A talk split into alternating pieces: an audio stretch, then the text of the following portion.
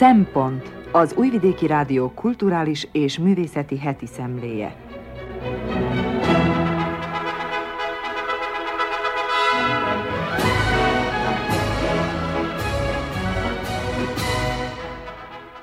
Jó napot kívánok! Köszöntöm az Újvidéki Rádió hallgatóit. A mikrofonnál Körnács Erika, a Szempont mai szerkesztője. Egy kis ízelítő kínálatunkból. Mindenfelé pattognak a szikrák Ukrajna körül. Nehéz kérdések foglalkoztatják Losoncalpárt. Mi van akkor, ha minden a pénz körül forog? Gruig Zsuzsa ossza meg velünk ebbéli gondolatait. Akár az istenek eledele is lehetne a csokoládé. Ezt tesztelné Csík Mónika. Vásárlási rohamban élünk tárgya közenében. Gobbi Fehér Gyula heti jegyzete. Tartsanak velünk!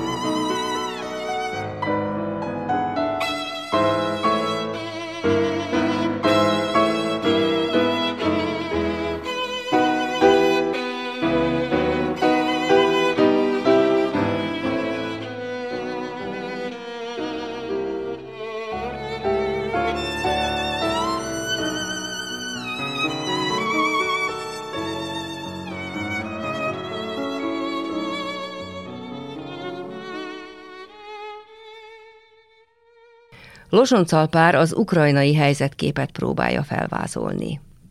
Hivatalos, félhivatalos dokumentumok, a nyilvánosságtól messze tartott jelzések kiszivárgása, ez mindig magában foglalja az államtitkokra, stratégiai számítgatásokra nehezedő homály, bizonytalanság, legalább részleges eloszlását, vagy egyes sejtések beigazolódását.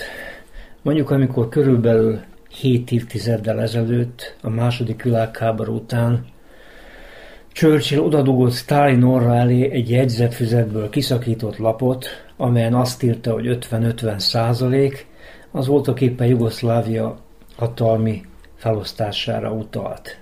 Igen, ez lehetett egy ilyenfajta szituáció.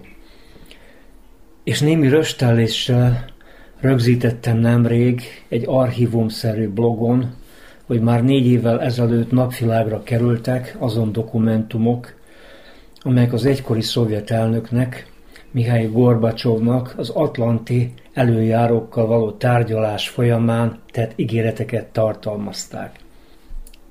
Ez már korábban is legenda számba ment, már mint a tény, hogy nyugati politikusok megígérték a hanyatló szovjet birodalom első emberének, hogy az Atlanti Katonai Szövetség, a NATO kellő önkorlátozást gyakorol annak fejében, hogy a szovjetek nem gördítenek akadályokat a német egyesülés előtt.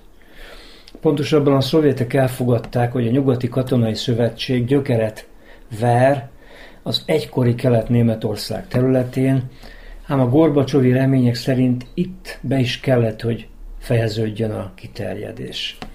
Aztán mennyit és mennyit élcelődtek Gorbacsovon, akit egyúttal kineveztek a történelem egyik legnagyobb balekjének, hogyan is hihetett e fajta ígéreteknek, nagyon naívnak kellett lennie ahhoz, hogy a világpolitikában valaki bedőljön ilyen ígéretözönnek.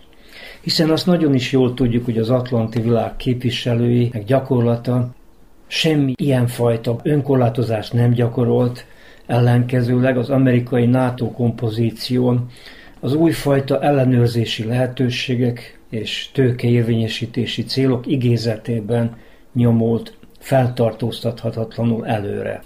Így 1997-ben a madridi csúcs találkozón kendőzetlenül felajánlották a közép- és kelet-európaiaknak, hogy társuljanak méghozzá gyorsított ütemben e katonai szövetséghez. Minden esetre az említett dokumentumok, kézzelét papírok fehéren-feketén mutatják, hogy a NATO keleti expanziójával kapcsolatos ígéretek tényleg kimondattak, méghozzá a legmagasabb szinten, ami a nyugatiakat a pőre szószegés állapotába helyezi. Amúgy is az, aki feszegeti, hogy a NATO léte megkérdőlezhető, mint hogy ellenfele a reálszocialista országok által létrehozott Varsói Paktum már régen kimúlt, bizony az igazság közelében jár.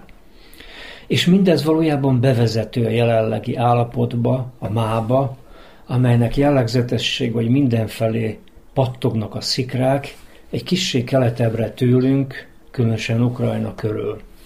Kedves barátom idézi fel ilyenkor a régi emlékeket, amidőn a néha Jugoszláviában, az általános iskolában szorgalmasan, rendszeresen pénz adományokkal járultunk hozzá az áldozatként sinlődő vietnamiak segítéséhez, csak hogy szokta ő ismételgetni a vietnami csataterek és az akkori B-52-es nehéz bombázók csapásai írdatlan messzeségbe találtattak, Ukrajna meg itt van, úgymond a szomszédságban. És ezt teszi, folytatja ő, halálosan komolyá a létrejött helyzetet, amely impotencia a pokorra taszíthat bennünket.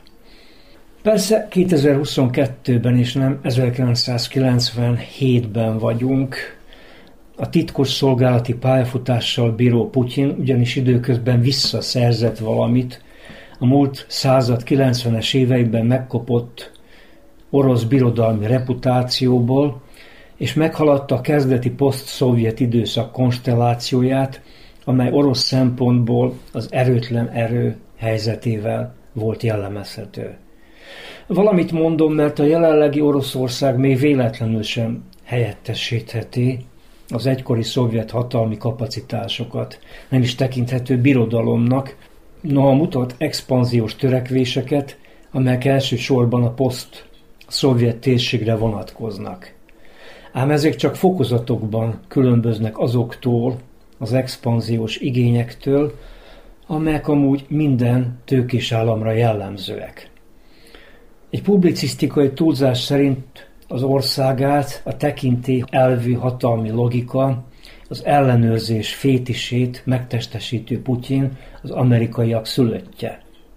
Ha kicsit helyreigazítjuk ezt a hiperbolát, akkor azt a képletet kapjuk, hogy a putyini jelenség felszíre kerülését és megerősödését a NATO által megpecsételt atlanti túlhatalmi igények valóban előre mozdították. Úgy kellene gondolkodni valójában, hogy egyfelől tudomásul kell venni, hogy a jelenlegi orosz hon nem a demokrácia fellegvára. Időnként hajmeresztő hírek érkeznek onnan, embereket dugnak börtönbe kinyilvánított véleményük okán, a hatalomnak nem tetsző csoportosulásokat minősítenek külföldi ügynökökké, a putyini rezsim hátszelet biztosít azoknak a kommunistáknak, akik az ő dallamát dúdolják, keményen lecsap viszont azokra, akik bírálatban részesítik az eszkalálódó egyenlőtlenségeket. És sorolhatnám akár tovább is. Ám ez a kétségbe vonhatatlan tény nem módosítja ama másikat, nevezetesen, hogy a nyugati féltekén formába öntött hatalmi törekvések égbe kiáltó aránytalansága, monopolisztikus igényei megalázó helyzetbe juttatták Oroszországot. Ténylegesen már a 2000-es évek első évtizedében felfeltörtek a felszínre bizonyos konfliktusok a poszt-szovjet térség geopolitikai rendezése körül, és felfeltűnt, hogy a gáz és olajforrásokkal ellátott orosz hatalom újfajta fellépés alakzatokat helyez kilátásba. Aztán az elkövetkező események világossá tették, hogy egy átrendezett orosz világpolitika alakult ki – már Líbia és Szíria kapcsán is az orosz hatalom bejelentette különigényét, meg annyi esetben hatékonyan konkurálva a nyugati magatartással. Mégis a jelképes pont a magyar szempontból sem érdektelen Ukrajna, az orosz fellépési egyértelmű, nyomatékos formát nyert, és a világpolitika szereplői közötti viszonyok kéleződése olyan méreteket öltött, hogy ma már rutinszerűen újabb hidegháborúról beszélnek. Van egy nagyon bonyolult orosz-ukrán közös történelem. Jelentékeny orosz nemzetpártoló értelmiségiek szokták hangsúlyozni, hogy Oroszország történelem elképzelhetetlen az ukránok nélkül. És olyan sok állomása van ennek az összetett történelemnek. Adódtak olyan pillanatok, amikor együtt harcoltak a közös ellenség ellen, ám jegyzünk szélső jobboldali impulzusokkal telített, oroszok ellen irányuló ukrán függetlenségi törekvéseket is. És van egy hosszú ukrán panaszlista is. Ukrajna maga, mint a poszt világ, beleértve itt Oroszországot is, az oligarchák birodalma.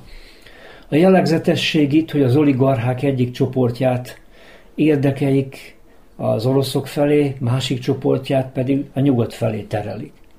Magyarán mondva tőkés rétegek frakciói ütköznek egymással, és a politika dinamikája ezen konfliktus jegyében érthető. Voltak olyan politikai rétegek persze, amelyek megpróbáltak közvetíteni a két frakció között, noha kevés sikerrel. Aztán 2013 körül a nyugathoz fűződő rétegek kerültek fölénybe. A nyugatiak a segítségükre sietnek, és nem átallanak fasiszta elemekkel teli tűzdelt csoportokkal egyezkedni, noha mégiscsak említeni kell, hogy az amerikaiak diktálnak, hozzák a lépéseket, az önmaga politikai stratégiai gyengeségébe belerögzülő Európa inkább csak asszisztál. A hatalmi vákumot kihasználó oroszok mindeközben magukhoz kötik a jelentékeny orosz etnikummal bíró, egykor Ukrajnához csatolt krími fölszigetet. Az önmaga különösségébe beleszédülő ukrán nemzetépítés aztán felerősíti a már létező orosz ellenességet, és ennek a kisebbségiek látják a kárát. A szokás szerint szelektív a viszony a történelemhez. A nagyíró Gogol kellene, noha ukránosított formában, az Ukrajnához igencsak odatartozó szocialista-kommunista hagyomány olyan személyiségeire, mint Leonid Brezhnev és Nikita Khrushchev immáron nincs szükség. Az oroszok idegesek, hiszen az ukránokat erőteljesen támogató, hipermodern fegyverekkel ellátó Amerika NATO Moszkvához közel hozta a rakétarendszereket. Hasonló az idegesség, mint amerikai oldalon 1962-ben, amikor a szomszédos Kubában szovjet rakétarendszerek álltak készenlétben. Az oroszok arra hivatkoznak, hogy kell, hogy legyen egy határvonal, amely megállásra kényszeríti a NATO katonai rendszerek kiterjesztését, egyébként az orosz biztonság nélkülöz minden alapot. Így jutunk el a veszélyterhes jelenhez. Nyugati médiák azzal riogatnak minduntalan, hogy rövid időn belül bekövetkezik az Ukrajnát elérő orosz invázió, amit az orosz csapat összevonások sejtetnek. Az amerikaiak fenyegetőznek, NATO tisztviselők rettenetes ellencsapásokat előlegeznek, az internet pedig tele van apokaliptikus jellegű képekkel, amelyek János evangéliumának egyes szituációt idézik. A helyzet nyilván meg annyi lehetőséget tartalmaz, a legjobban az uralkodó ukrán réteg szeretné, ha a nyugatiak minél inkább megmártóznának a poszt-szovjet ukrán vízben, és hogy minél jobban elköteleződjenek az ukránok mellett és az oroszok ellen. Az amerikaiaknak azonban egy sokfajta vektort tartalmazó táblán kell sakkozniuk. Az ábra jelenleg azt mutatja, hogy az oroszok mellett ott az igazi nagy kihívás, mármint Kína, amely rendre módra Putyinnal együtt érvényesíti érdekeit. Bárhogy is legyen, nem szabad felejtenünk, hogy ott, ahol ilyen intenzíven szállnak a szikrák, bármikor fellobbanhat a tőz.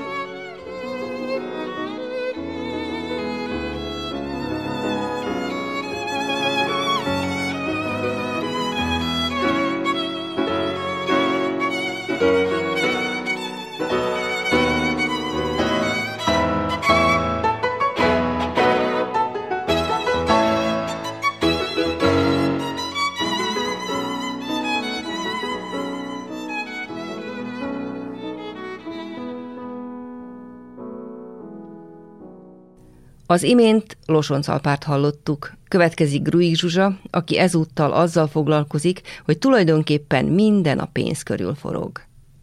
Pénzkérdés. A kapitalizmus olyan világot teremtett, ahol minden a pénzről szól. Már rég nem az, aki nem dolgozik, ne is egyék, elvét éljük. Ennél sokkal tovább megyünk, amikor olyanok élnek szegénységben, sőt, mély szegénységben, akik bizony napi tíz órában dolgoznak. Reggel föl kell, bemegy a gyárba, még sötét van, és sötét van akkor is, amikor hazafelé tart.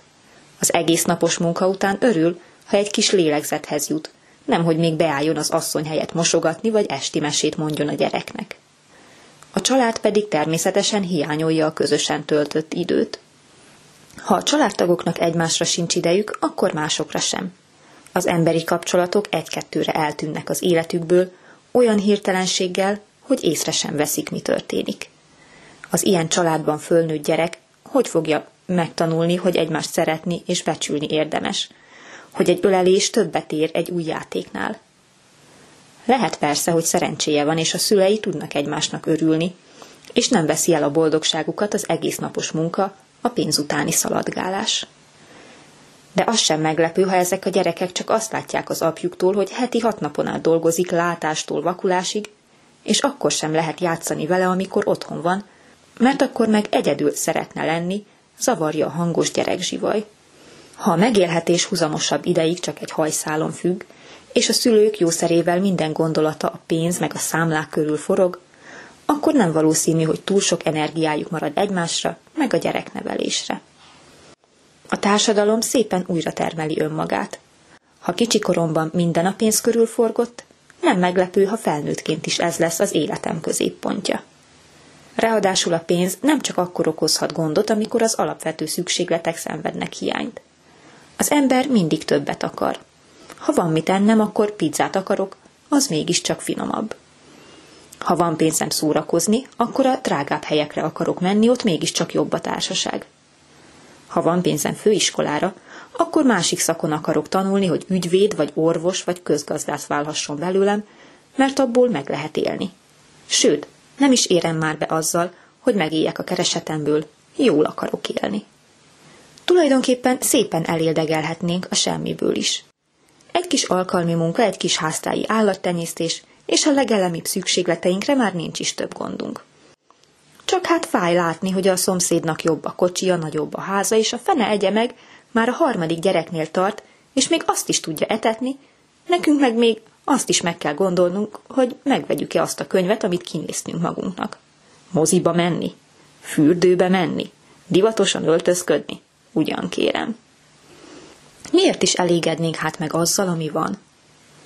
Sokan úgy élik az életüket, mint a népmesség szegény legényei. Hetet hét országot megjárnak, néha még az óperencián is túlra visz az útjuk, legyőzik a félelmetes sárkányt, és már is övék a fele királyság, hol Magyarországon, hol Németországban. Igaz, a határon mindenki egyenlő, Röszkén a vadi új BMW-vel éppen olyan hosszú a sor, mint egy rozog a kis autóval. Persze ezekért a folyamatokért nem maga a pénz felelős. Nem lehet azt mondani, hogy állítsuk vissza a cserekereskedelmet, és minden rendbe jön. Attól még, hogy csereberélünk, továbbra is lennének olyanok, akiknek sok van, másoknak meg alig. Ráadásul mindezek a különbségek nem merülnek ki a pénzkérdésben. Akinek kisebb a vásárló ereje, az értelemszerűen kevesebbet és alacsonyabb színvonalon fog fogyasztani. Így aki szegény, az ritkábban jár orvoshoz, és ha mégis elmegy, a legolcsóbbat választja, hiszen kénytelen így tenni.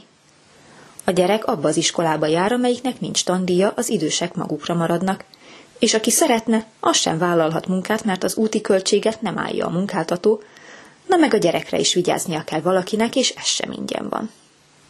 Egy szegény családban fölnőtt gyereknek sokkal kisebb esélye van bekerülni a jómódúak közé, mint azoknak, akik már eleve tehetős családba születtek. Mert mivel is jár a szegénység? Nem csak és nem is elsősorban azzal, hogy turkálóban kell ruhát venni, és használt könyvekből tanul a gyerek az iskolában. Hanem például beázik a szoba, télen nincs pénz fűtésre, az evést is olcsón kell megoldani, az egészséges táplálkozásra sem jut hát túl sok figyelem, ráadásul sok a munka otthon a gyerek számára is. A kisebbekre kell vigyázni, krumplit kapálni, tyúkokat etetni, ez meg elveszi az időt a tanulástól. A jövő sokszor kilátástalan, az akarat és a munka mellett sok szerencse is kell ahhoz, hogy ebből a körből kitörjön valaki. A különböző országok különbözőképpen kezelik ezt a problémát. Van, ahol nagyon magasak az adók, cserébe magas színvonalú és ingyenes az egészségügyi ellátás meg az oktatás. Ebben a rendszerben, akinek több van, az többet is ad, de a közösből az is kiveheti a részét, aki csak nagyon keveset ad bele, vagy éppen semmit. Máshol a társadalombiztosítás igyekszik megoldást nyújtani a problémára.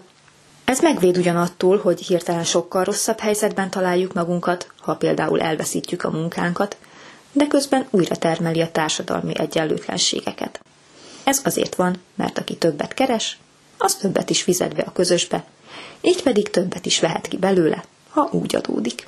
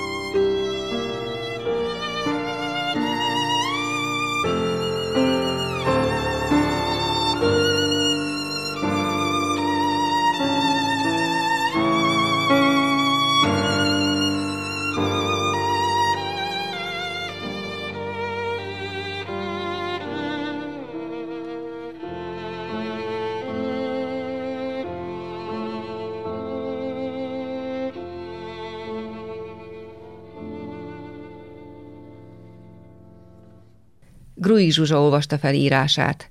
A folytatásban Csík Mónikát halljuk, aki az Istenek eledeléről, a csokoládéról elmélkedik. Csokoládé, te édes! Olvasom egy csokoládéról szóló cikkben, hogy az emberek szeretnek a csokoládéról olvasni. Meg is mosolyogtat a kijelentés, hiszen jó magam is a csábító csoki szeleteket ábrázoló fotóillusztrációnak estem áldozatul, és telepettem le elolvasni a képhez tartozó szöveget. Az emberi szervezet pedig olyan csudamasina, amelyben a gondolatok különböző tüneteket produkálnak. Így a cikk végére érve már követelte is a gyomrom a maga adagját, azaz néhány kockányit a kérdéses finomságból. Ha már így felborzoltam a saját kedélyemet, ugye, meg hát a cikkben az állt, hogy a maják hiedelme szerint a csokoládé alapanyaga, a kakaó az istenektől ered. Ezért az istenek eledelének is nevezik. Ha pedig az isteni étek az ember számára elérhető, hol biztos, hogy el is kezd vágyni rá. A vágyat pedig előbb-utóbb tett követi. És bizony a csokival sincs ez másként. Hát még ha tiltó listás. Na, akkor különösképp.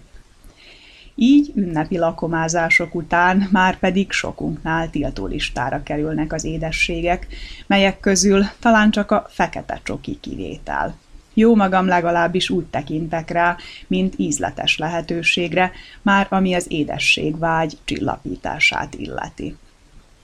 A csokival ugyanis gyerekkorom óta úgy vagyok, mint a Pompom meséi című rajzfilmsorozat kék színű kövér madara, Gombóc Artúr, aki rajong a csokoládéért, így amikor túlsúlya folytán röpképtelenné válik, csalafinta módon kieszeli, hogy különleges fogyókúrába kezd, mely szerint kizárólag csokoládét ehet.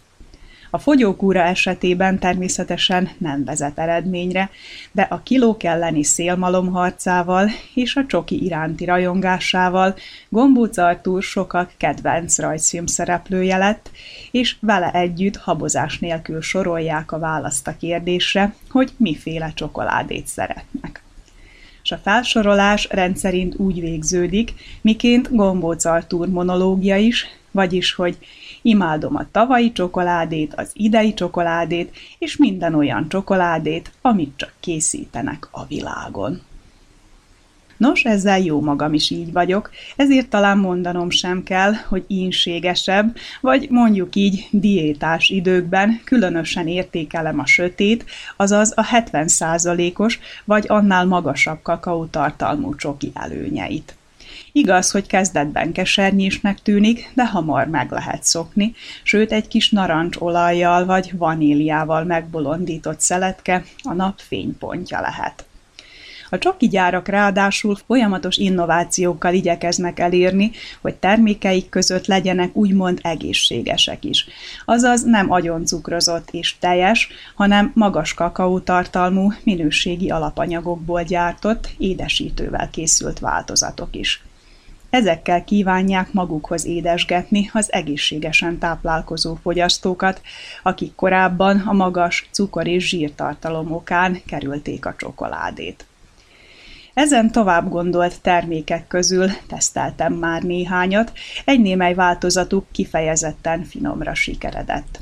Így amikor hagyom elolvadni a nyelvemen az új kedvenc, 85%-os kakaótartalmú csoki szeletemet, Amerika őslakói, a maják és asztékok jutnak az eszembe.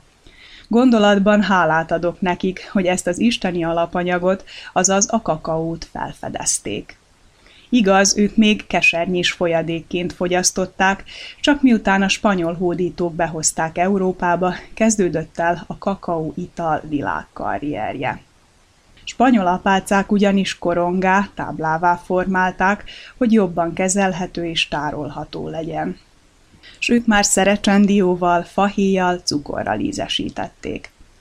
Az 1800-as években megszületett a csoki szelet, majd Svájcban a tejcsokoládé, és a 19. században már a gyógyszergyárakban is árulták a kakaóból készült termékeket élénkítő és kedélyjavító hatásuk miatt.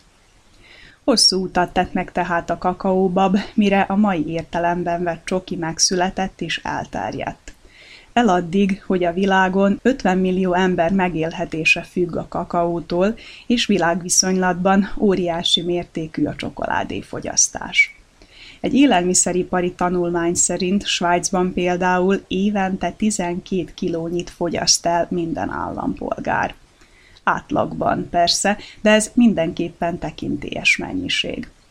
A tanulmány egyébként azt is kimutatta, hogy az eladott csokoládé árának mindössze 3%-a jut vissza a farmerekhez, akik a kakaó ültetvényeken megtermesztik az alapanyagot. Így üdvözlendő kezdeményezésnek tűnik az úgynevezett fair trade rendszer, ami méltányos kereskedelmet jelent. Segíti ugyanis a kakaó termelőket, hogy igazságosabb bérezésük legyen, és a Fairtrade címke jelzi a vásárlóknak, hogy olyan termékhez jutottak, amihez nem kapcsolódik gyermekrabszolgaság, sem erdőírtás, amelyek a kakaótermelés gyakori velejárói. Ha belegondolunk, hogy régen a maja és azték indián piacokon a kakaóbabot fizetőeszközként használták, egy rabszolga ára állítólag 100 kakaóbab volt, egy pulyka tojása pedig három babot ért, konstatálhatjuk, hogy a kakaó népszerűsége mit sem változott, csak hogy a megtermelése szinte rabszolgamunka még ma is. A kakaófa gyümölcse nagyjából fél kiló, és 20-tól 60 babot tartalmaz. Egy kiló csokihoz pedig 400-600 magra van szükség. Tartsuk ezt szem előtt, amikor csokit vásárolunk, és azt is, hogy milyen nagy munka árán jut el a kakaóba bodáig, hogy csoki szeletként a bevásárlókosarunkba kerüljön. Válasszunk hát Fairtrade termékeket, ha tehetjük, legyünk tudatos vásárlók, akik tudatosan szopogatnak vagy majszolnak el néha egy-egy kocka csokoládét. Bűnözős napokon akár többet is, hiszen az élet édesen szép.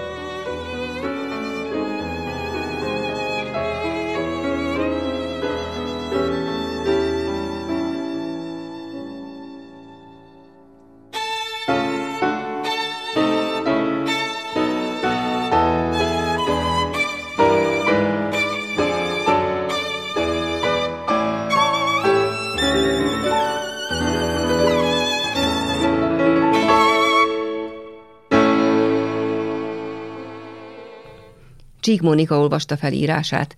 Gobbi Fehér Gyula heti jegyzetében arról szól, hogy tárgyak özönében, vásárlási rohamban, kényszerben élünk. Tárgyak özönében. Két kereskedő van a családomban. Most új évkor egybehangzóan állították, hogy ekkora vásárlási rohamot, mint decemberben még nem éltek át soha. A fiatalabbik büszkén mesélte, most érezte először azt, hogy bármit eladhatna, ha be akarná csapni a vevőket. Nem akarta becsapni őket, de az emberek, akik rohamvást jöttek be az áruházba, minden áron vásárolni akartak, és ha nem volt az, amit eredetileg kerestek, rögtön másfelé fordultak, de nem mentek haza, valamit minden áron megvettek. Mintha gazdagabbak lennének, mint a valóságban, mondta az unokám. Nem szerettem volna elkeseríteni, ezért nem mondtam el neki újra azt a szörnyű élményemet, amelyet a második Jugoszlávia utolsó napjaiban 1991. decemberében éltem át, mikor még a hegyen dolgoztam, és a decemberi fizetésemet akkor is szokás szerint a pénztárnok a kezembe nyomta.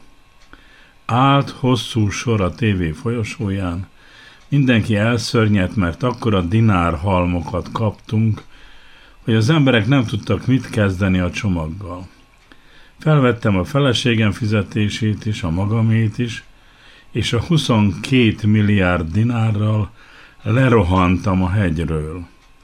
A megboldogult Gerard László barátom lakása alatt a Szabadsághíd első tartó oszlopánál volt egy mindenes bolt. Oda beszaladtam, körülnéztem, hogy mit vehetek. Nem volt abban a boltban szinte semmi, de ha tovább folytattam volna a futást, a nylon zacskóba gyömöszölt pénzekkel, a következő boltban még ennyit sem ért volna az összeg. Saját fizetésemben egy üveg műlekvárt vettem, a feleségem pénzén meg egy üveg verseci rizlinget. Ennyire futotta. Azt az inflációt nem szeretném még egyszer átélni. Én is többször elmeséltem már az eseményeket családi körben, inkább nem hozom elő. Nem azért, mint a félnék, hogy festem az ördögöt a farra, inkább azért, mert a korom kényszere gyakran rávisz, hogy ugyanazt az anekdótának ható, vidámnak látszó történetet mondom el, szinte szóról szóra. Ilyenkor a társaságban mindenki elhallgat, maga elé néz, kénytelen vagyok rádöbbenni, hogy megint ismétlem életem egyik fordulatát. Most inkább arról beszéltem, amit igaznak tartok, hogy ők, a kereskedők, csak azt a réteget látták, amelynek keresete meghaladja az annyit emlegetett vásárlói kosár árát. Az a réteg, amely ezt nem éri el, sokkal ritkábban megy mindenfélét venni. Azok reggelente megveszik a szokásos élelmet, délelőtt néha megveszik a piacon azt a zöldséget, amelyre még jut pénzük, és befejezték a vásárlásaikat. Azok a ruháikat, cipőiket, sőt műszaki holmiukat is a piacon szerzik be. Valamikor ebből a tömegből éltek a kínai boltok is, de ma már a kínai áru sem sokkal olcsóbb a többinél. Lassan megoszlik a társadalmunk, észrevehető, hogy vannak jómódúak és vannak szegényebbek de akármelyik réteghez is tartozik az ember, ma már mindenki megtömi a házát, otthonát, felesleges áróval, tárgyakkal, mindenfélével. Az emberiség pedig annyi tárgyat állít elő, annyiféle mindent, hogy nem tud velük mit kezdeni. Valamivel több mint egy évtizede érdekes vita kezdődött el az amerikai lélekgyógyászok között. Egy erősen meghatározott csoport azt állította, hogy az emberek akkor voltak egészségesebbek, mikor halászattal, vadászattal és madarászattal foglalkoztak. Abból éltek. Állandóan mozogtak, friss levegőn voltak, tiszta élelmet fogyasztottak, tiszta vizet ittak, semmiféle vegyészek által gyártott gyógyszert nem vettek magukhoz, hiszen nem is tehették. Csak annyi tárgyat tartottak maguknál, amennyire valóban szükségük volt, ha szökni kellett. Erre egy másik csoport tudós azzal válaszolt, hogy ez nem igaz, hiszen az akkori emberek sokkal rövidebb életet éltek, mint a maiak. Márpedig a régészeti leletek bizonyítják, hogy a régiek fiatalon haltak meg. Na ezen szerintem nem érdemes vitázni, de sok okos ember vált harciossá, ha saját meggyőződésével ellenkező véleményt hallott. Ma pedig a lakásban él az emberek óriási többsége. A városok uralják a földgolyót, és a városokat több tízemeletes házak telítik. És minden épületben lakások százai, és minden lakás tel is teli van cuccal, alig lehet mozogni benne. Nem kivétel az enyém se. Minden darabhoz emlékek fűznek, minden darab megszerzéséért meg kellett küzdeni.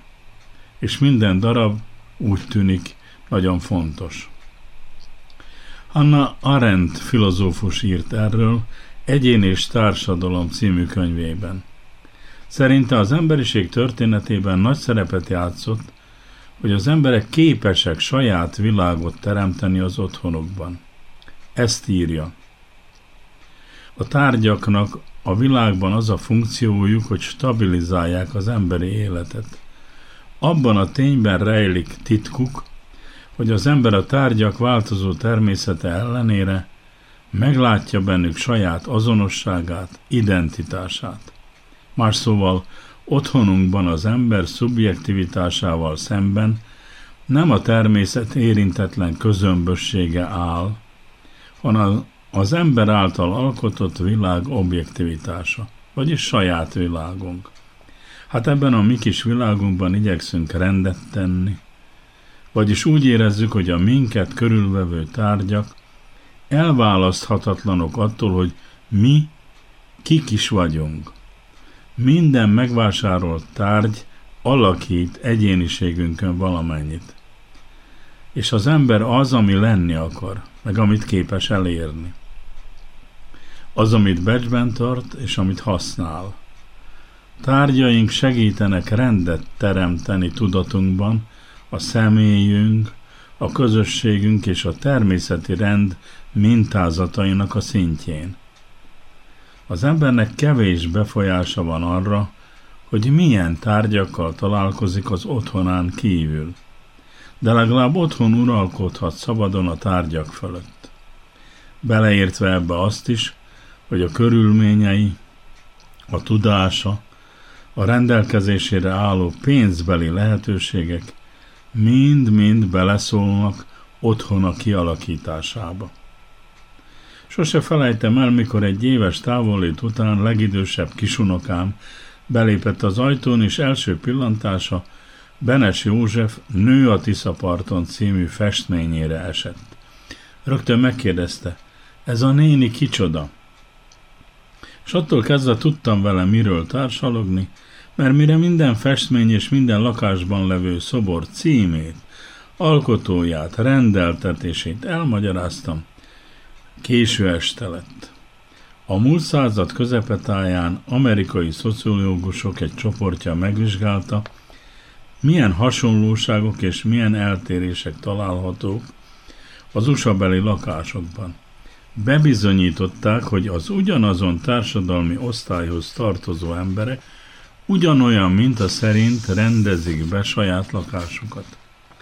A viselkedési attitűdök, a háztartás tárgyai olyan jelrendszert alkotnak, amely struktúráját az azonos társadalmi osztályhoz tartozók magukban hordozzák.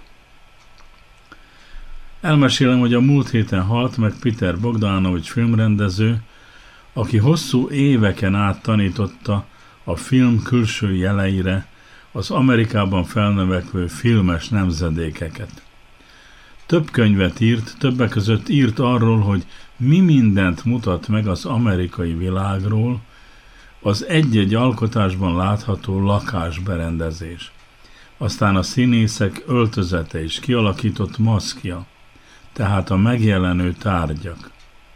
Mert a tárgyak jelek is. Bizonyos dolgokat közölnek velünk.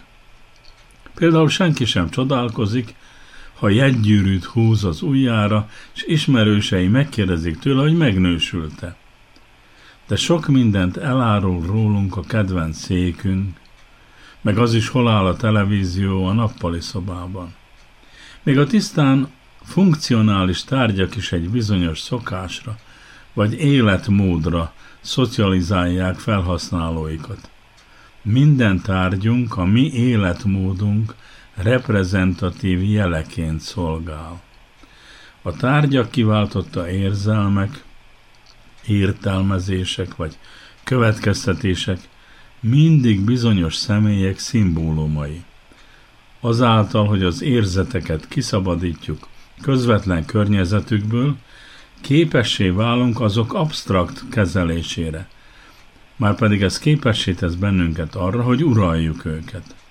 Mert szeretjük uralni környezetünket, és azokat a személyeket, akikkel érintkezünk. Mert nem a tárgyak a legfontosabbak nekünk, hanem az emberek, akikkel kapcsolatban vagyunk. Társas lények vagyunk ugyanis, ezért az emberekhez méltó módon muszáj közelednünk.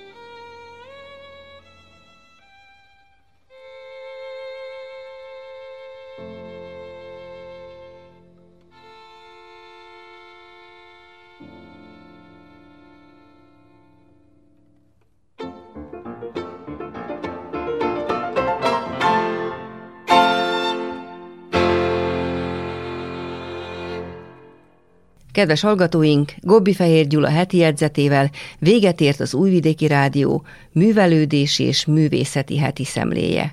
A munkatársak Losonc Alpár, Gruig Zsuzsa, Csík Monika és Gobbi Fehér Gyula, valamint Marissa Jung műszaki munkatárs nevében köszöni megtisztelő figyelmüket a szerkesztő Körnács Erika. A műsort természetesen az interneten is meghallgathatják. A www.rtv.rs per hu hollapon a viszonthallásra.